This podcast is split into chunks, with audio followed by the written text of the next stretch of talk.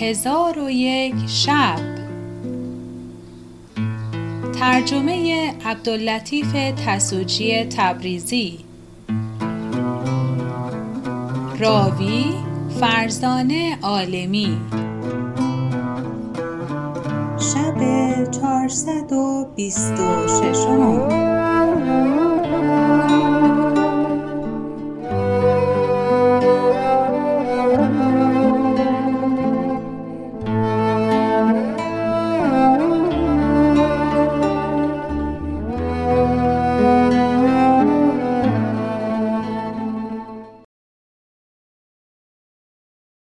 شب چهارصد و بیست و ششم برآمد گفت ای ملک جوانبخت غلام خداوند خانه به سرعت به سوی خاجه خود بازگشت که او را بشارت دهد. چون به خاجه خود رسید گفت یا سیدی بازرگانی که در خانه ما نشسته بود زنده و تندرست است. خاجه در حال برخواسته فرهناک به سوی خانه بیامد. چون علی مصری را بدید او را آغوش کشید و جبین او ببوسید و به او گفت خدای تعالی با تو چه کرد؟ گفت به جز خوبی چیزی ندیدم بازرگان بغدادی به او گفت آیا کسی به نزد تو آمد یا چیزی در این مکان دیدی؟ علی مصری گفت از قرآن مجید چند آیه تلاوت کردم و بخفتم علی صباه برخواسته وضو گرفتم و دوگانه به جا آوردم و در این مستبه بنشستم و تا اکنون چیزی ندیدم بازرگان سلامت او را شکر گذارد و از نزد او به در آمد و از برای او مملوکان و کنیزکان و فرشها بفرستاد. خانه برفتند و فرشهای فاخر بگستردند. چهار تن از مملوکان و چهار تن از کنیزکان از بهر خدمت در نزد او بماندند و دیگران به خانه خاجه بازگشتند. چون بازرگانان از حال علی مصری آگاهی یافتند هدایای قیمتی از برای او بفرستادند و او را به مهمانی دعوت کردند و به او گفتند بارهای تو چه وقت خواهد رسید؟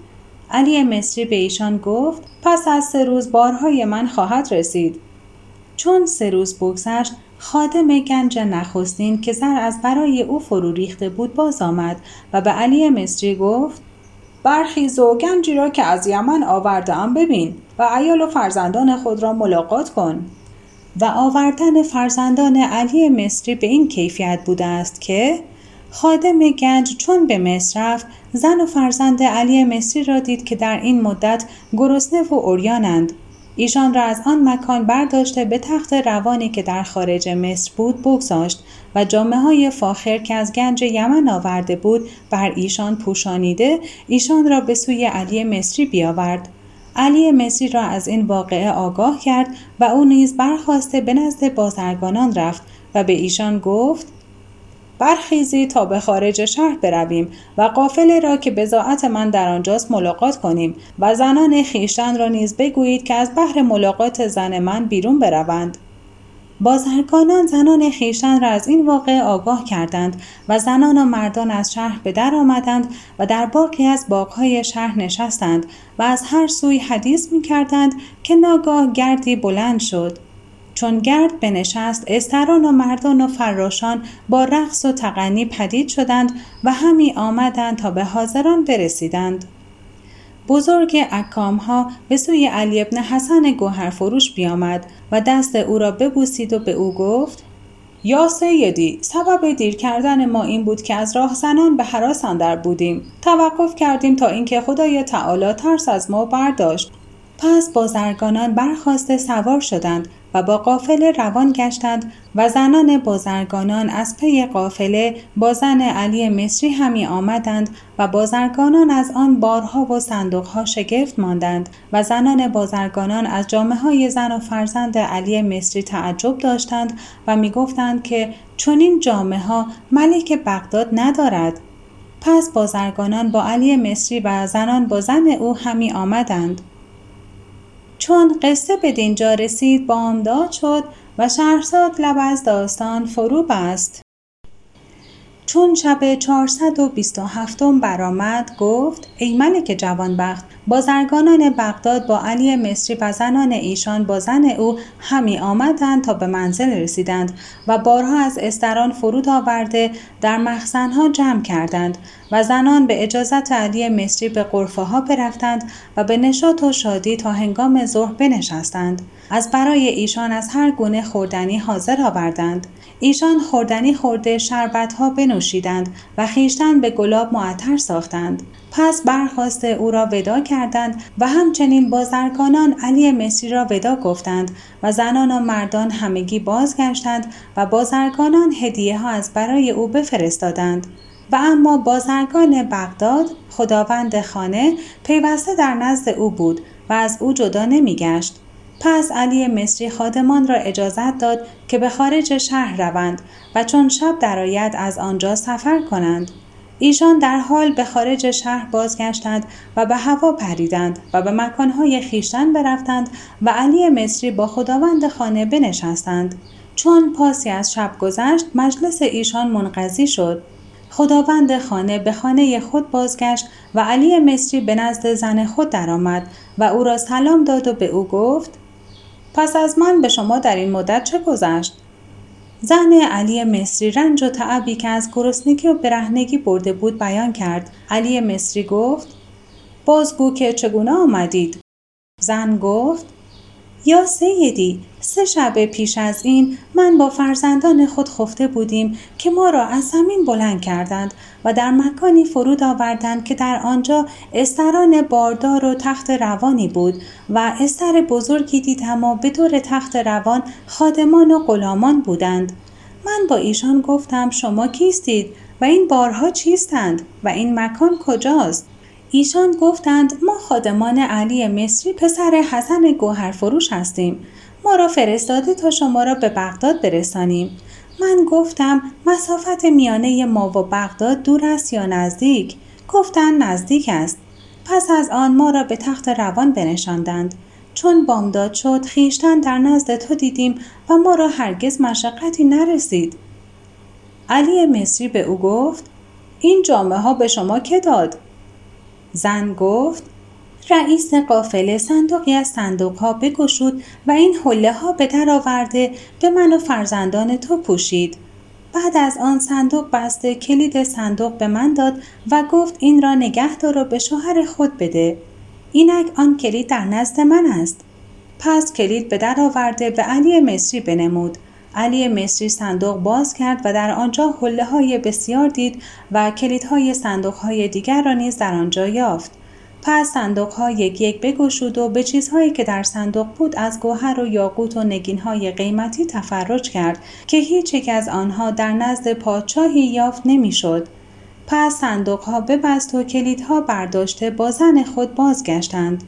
آنگاه دست زن را گرفته به نزد گنجی که در سردابه بود برده و به او بنمود. زن به او گفت اینها از کجا به تو رسیده؟ گفت اینها از فضل پروردگار به من رسیده. از آن که من چون از مصر به در آمدم چون قصه به دینجا رسید بامداد شد و شهرزاد لب از داستان فرو بست. چون شب 428 برآمد گفت ای ملک جوانبخت.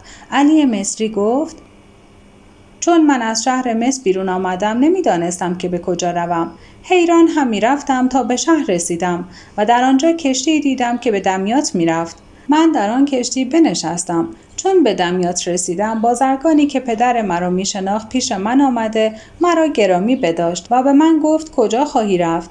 گفتم یا سیدی به دمشق خواهم رفت. پس حکایت را از آغاز تا انجام با زن خود بگفت. زن گفت یا سیدی اینها همه از برکت دعای پدر توست که پیش از مرگ تو را دعا کرده گفت از خدا سوال می کنم که تو را به سختی نیندازد و اگر به سختی بیفتی تو را به زودی خلاص کند. حمد خدایی را که اکنون تو را گشایش عطا فرمود و بیش از آنچه از تو تلف شده بود تو را عوض داد. ولکن ای خاجه تو را به خدا سوگند می دهم که با یاران دقل دوستی مکن و در آشکار و پنهان پرهیزگاری پیشه کن. علی مصری گفت پند تو را پذیرفتم. از خدا سوال می کنم که قرین بد از ما دور گرداند و ما را توفیق طاعت و پیروی سنت پیغمبر علیه السلام کرامت فرماید پس از آن علی مصری با زن و فرزندان خیش به عیش و نوش گراییدند و دکانی در بازار گشوده و گوهرهای گران قیمت در دکان بگذاشت و در شهر بغداد از بزرگترین بازرگانان بود. چون ملک بغداد خبر او را بشنید رسولی به نزد او فرستاده او را بطلبید. چون رسول به نزد او بیامد برخواسته چهار طبق زر سرخ و گوهر مهیا کرد. طبقها به خادمان داده به سوی ملک روان شد. چون در پیشگاه ملک حاضر گشت زمین ببوسید و دوام عزت ملک را دعا کرد.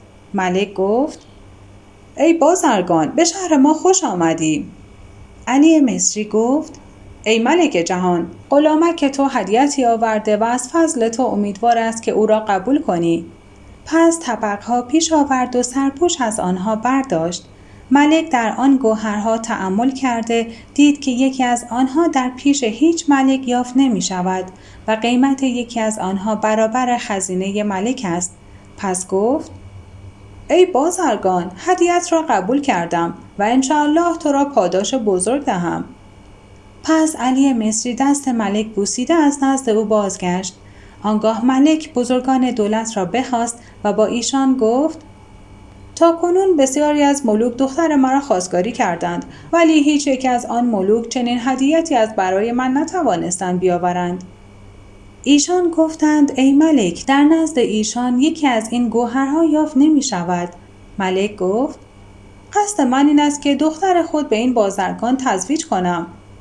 ایشان گفتند ای ملک رئیس سواب پس ملک خاجه سرایان خود را فرمود طبقها به حرم سرای بردند و خود نیز به حرم سرای رفت. طبقها برابر زن ملک بنهادند. زن ملک گفت اینها هدیت کدام پادشاه است؟ شاید از پادشاهانی باشد که دختر تو را خواستگاری کردند. ملک گفت اینها از مردی است بازرگان که از مصر به این شهر آمده. من چون آمدن او را شنیدم او را احضار کردم. او این چهار طبق را به هدیت بیاورد. من او را جوان نکوروی و خداوند عقل دیدم. دور نیست که او از ابنای ملوک باشد. چون او را دیدم دلم به دو مایل گشت و دوست داشتم که دختر خود به او تزویج کنم و من این هدیت ها به بزرگان دولت بنمودم و در تزویج دختر با ایشان مشورت کردم. ایشان گفتند رأی ملک سباب است. اکنون مشورت به تو آوردم. تو را جواب چیست؟ چون قصه به دینجا رسید بامداد شد و شهرزاد لب از داستان فرو بست. چون شب 429 برآمد گفت ای ملک جوانبخت زن ملک گفت ای ملک زمان فرمان تو راست. ملک گفت انشاءالله دختر خود به آن جوان تزویج کنم. پس آن شب را به روز آوردند. چون بامداد شد ملک به دیوان بنشست و علی مصری را با بزرگان و بازرگانان بغداد بخواست. همگی در پیش ملک حاضر آمدند. ملک ایشان را اجازت نشستن داد. چون بنشستند ملک قاضی را حاضر آورده به او گفت ای قاضی کتاب دخترک مرا به این بازرگان علی مصری نام بنویس. علی مصری گفت ای ملک زمان چون من بازرگانی دامادی ملک را نشاید. ملک گفت منصب وزارت نیز به تو دادم. پس علی مصری در حال خلعت وزارت بپوشید و به کرسی وزارت بنشست و گفت ای ملک جهان تو این نعمت به من عطا فرمودی و مرا به انعام خود بنواختی ولی مرا سخنی هست که آن سخن با تو بگویم. ملک گفت بگو و حراس مکن. علی مصری گفت اکنون که مرا با تزویج دختر خواهی نواخت سزاوار این است که دختر به پسر من دهی. ملک گفت مگر تو را پسری هست؟ گفت آری. ملک فرمود همین ساعت او را حاضر آورد علی مصری یکی از خادمان خود را فرستاده پسر را در پیشگاه ملک حاضر آورد. چون پسر به حضور ملک آمد زمین ببوسید و با ادب بایستاد. ملک او را نظاره کرده دید که از دختر خیش نکورویتر و بهتر است. ملک به او گفت ای فرزند نام تو چیست؟ گفت ای ملک جهان نام من حسن است. در آن هنگام او چهارده ساله بود. پس ملک به قاضی گفت سیغه دختر من حسن الوجود را از برای حسن ابن علی مصری بخوان.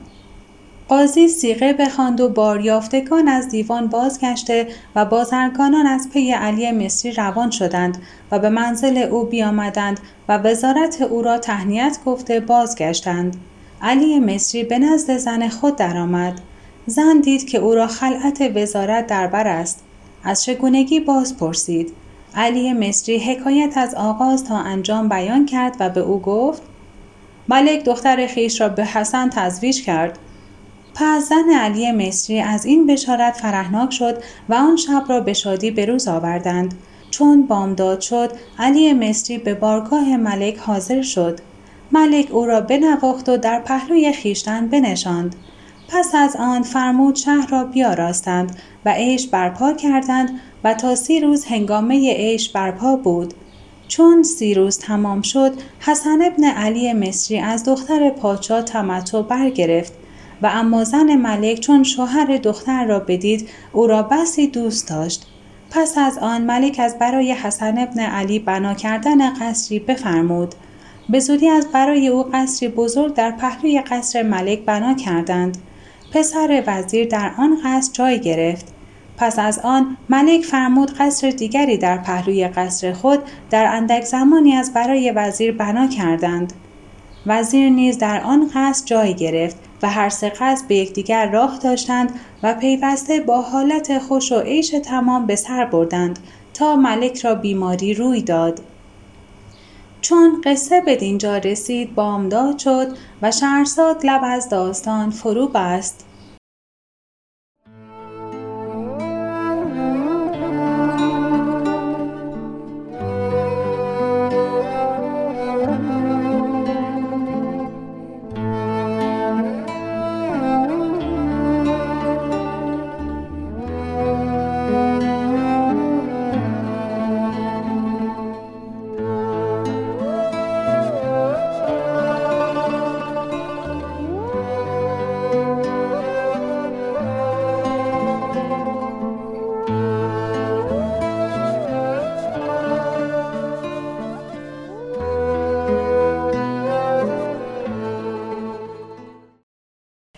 شب چهارصد و سیوم برآمد گفت ای ملک جوانبخت ملک را بیماری روی داد و رنجوریش افزون گشت.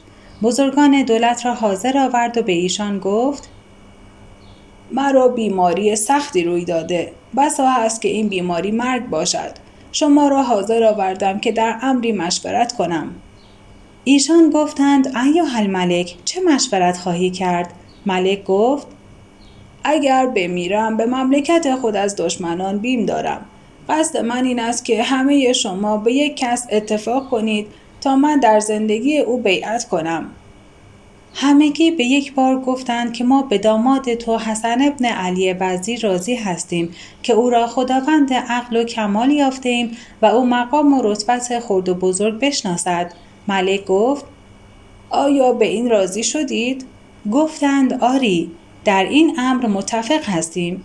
ملک گفت شاید این سخن را در پیش من برای دلخوشی من می‌گویید و در خارج جز این سخن خواهید گفت. همگی گفتند به خدا سوگند سخنان ما در آشکار و پنهان یکیست. ملک فرمود فردا قاضی شهر شریف و حجاب و نواب را حاضر آورید تا کار به خوبی انجام پذیرد. ایشان گفتند سمعا و طاعتا. آنگاه از نزد ملک بازگشتند و عالمان و امیران شهر را از این واقعه آگاه کردند. چون بامداد شد به بارگاه ملک بشتافتند.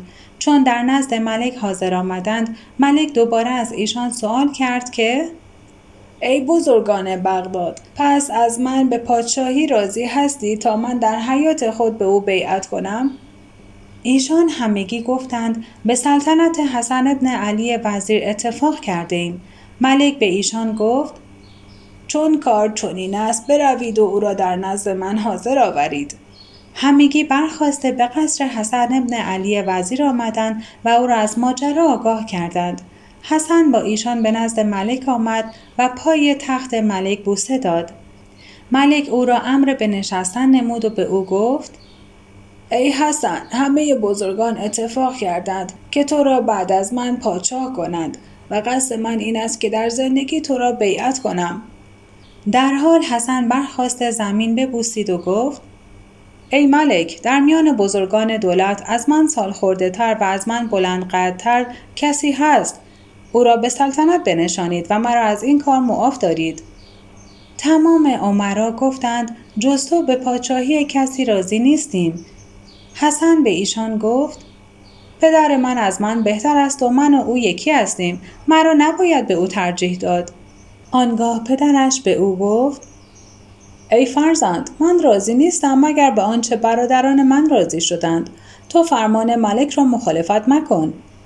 پس حسن از شرم سر به زیر انداخت. ملک به حاضران گفت آیا به سلطنت او راضی شدید؟ همگی گفتند راضی هستیم. پس هفت حمد بخواندند و ملک به قاضی گفت چیزی بنویس که عمرا به سلطنت حسن اتفاق کردند و پس از من حسن پادشاه است. قاضی محضر بنوشت نخست ملک او را بیعت کرد. از آن پس حاضران یک یک او را بیعت کردند. آنگاه به تخت مملکت بنشست و آن روز را به حکمرانی مشغول شد و بزرگان دولت را خلعت فاخر داد. چون دیوان منقضی شد حسن نزد ملک قدیم درآمد و دست او را ببوسید. ملک قدیم به او گفت ای حسن در میان رعیت عدالت کن. چون قصه به دینجا رسید بامداد شد و شهرزاد لب از داستان فرو بست. چون شب چهارصد و سی و یکم برآمد گفت ای ملک جوانبخت. ملک قدیم به او گفت ای حسن در میان رعیت عدالت کن و پرهیزگار باش. پس از آن حسن برخواسته به قصر پدر بیامد. در آنجا شادی ها کردند و شکر خدای تعالی به جا آوردند و پدرش او را به پرهیزگاری و مهربانی رعیت وصیت کرد و آن شب را به فرح و شادی به روز آوردند. چون بامداد شد ملک حسن دوگانه به جای آورد. آنگاه بیرون رفته به ایوان برنشست. سپاهیان و خداوندان مناسب در پیش او حاضر شدند و او به حکمرانی مشغول شد و پیوسته حکومت می کرد تا دیوان منقضی شد و سپاهیان بازگشتند و خود برخواسته نزد ملک قدیم رفت. دید که او را بیماری سخت گشته. ملک چشم بگشود و گفت ای حسن مرا عجل نزدیک گشته. تو را و جفت تو را به پرهیزگاری و نیکوکاری وصیت می کنم که از حیبت ملک دیان ترسان باش و بدان که خدای تعالی به عدل و احسان امر فرموده. ملک حسن گفت سمعا و طاعتا. پس از آن ملک قدیم سه روز زنده بود. پس از سه روز از این جهان درگذشت. او را تجهیز و تکفین کردند و تا چهل روز رسم عزاداری به جای آوردند و ملک حسن ابن وزیر در مملکت مستقل شد. و رعیت به او شادمان گشت و پدرش او را وزیر بزرگ بود و دیرگاهی در بغداد پادشاهی کرد و از دختر ملک به سه فرزند نرینه مرزوق گشت که فرزندان او بعد از او وارث مملکت شدند و به عیش و نوش به سر بردند تا اینکه برهم زننده لذات و پراکنده کننده جماعات بر ایشان بتاخت. منزه است خدایی که جاودانه است. حکایت عجوز پرهیزگار. و از جمله حکایات این است که مردی از حاجیان بر سر راه دیرگاهی بخفت. چون از خواب بیدار شد اثری از حاجیان نیافت. برخواسته همی رفت تا راه گم کرد و به بیرون روان شد. از دور خیمه ای دید. بر در خیمه رفته عجوزی یافت که در نزد آن عجوز سگی خفته بود. پس به آن خیمه نزدیک شده به آن عجوزه سلام داد و از او تعام خواست. عجوزه گفت به این صحرا شو و مارها سید کن تا من مارها برای تو بریان کنم. آن مرد گفت مرا جرأت سید کردن و خوردن مار نیست. عجوز گفت بیم مدار که من با تو می آیم و از آن مارها سید کنم. پس عجوز برخواست با او برفت و سگ از پیش ایشان روان شد. عجوز از مارها به قدر کفایت سید کرده و بریان ساخت. آن مرد حاجی گفته است چاره به جز خوردن مار بریان کرده ندیدم. از آن مارها بخوردم و تشنه شدم و از عجوز آب خواستم. عجوز به من گفت به نزد چشمه شو و از آن چشمه آب بنوش. من به سوی آن چشمه رفته آب او را تلخ یافتم ولی جز خوردن چاره ندیدم. پس از آن به سوی عجوز بازگشتم و به او گفتم ای عجوز عجب از تو که در چنین مکانی جایی گرفته ای چون قصه به دینجا رسید بامداد شد و شهرزاد لب از داستان فرو بست. چون شب چهارصد و سی و دوم برآمد گفت ای ملک جوانبخت آن مرد گفت ای عجوز عجب از تو که در چنین مکان مقام داری و تعام تو این گونه خوردنی هاست و تو را آب از این چشمه تلخ است عجوز گفت مگر بلاد شما چگونه است آن مرد گفت در بلاد ما خانه های وسیع و میوه های لذیذ و شیرین و آبهای گوارا و خوردنی های خوش و گوشت های فربه و سایر چیزهای نیکو چندان است که جز بهش در جای دیگر یافت نمی شود. عجوز گفت من اینها شنیدم ولکن به من بگو آیا شما را سلطانی هست که به شما جور کند؟ و اگر از یکی از شماها گناهی سرزند مال او را بگیرد و او را تلف کند؟ و اگر بخواهد شما را از خانه خیشتن بیرون کند تواند کرد؟ مرد حاجی به آن عجوزه گفت آری این گونه چیزها اتفاق میافتد. عجوز گفت به خدا سوگند چون چنین است آن تعام های لطیف و آبهای گوارا و میوه های لذیذ با آن ظلم و ستم زهر مذابیست کشنده و ما را عادت گرفتن به این گونه تعام ها تریاقی است سودمند.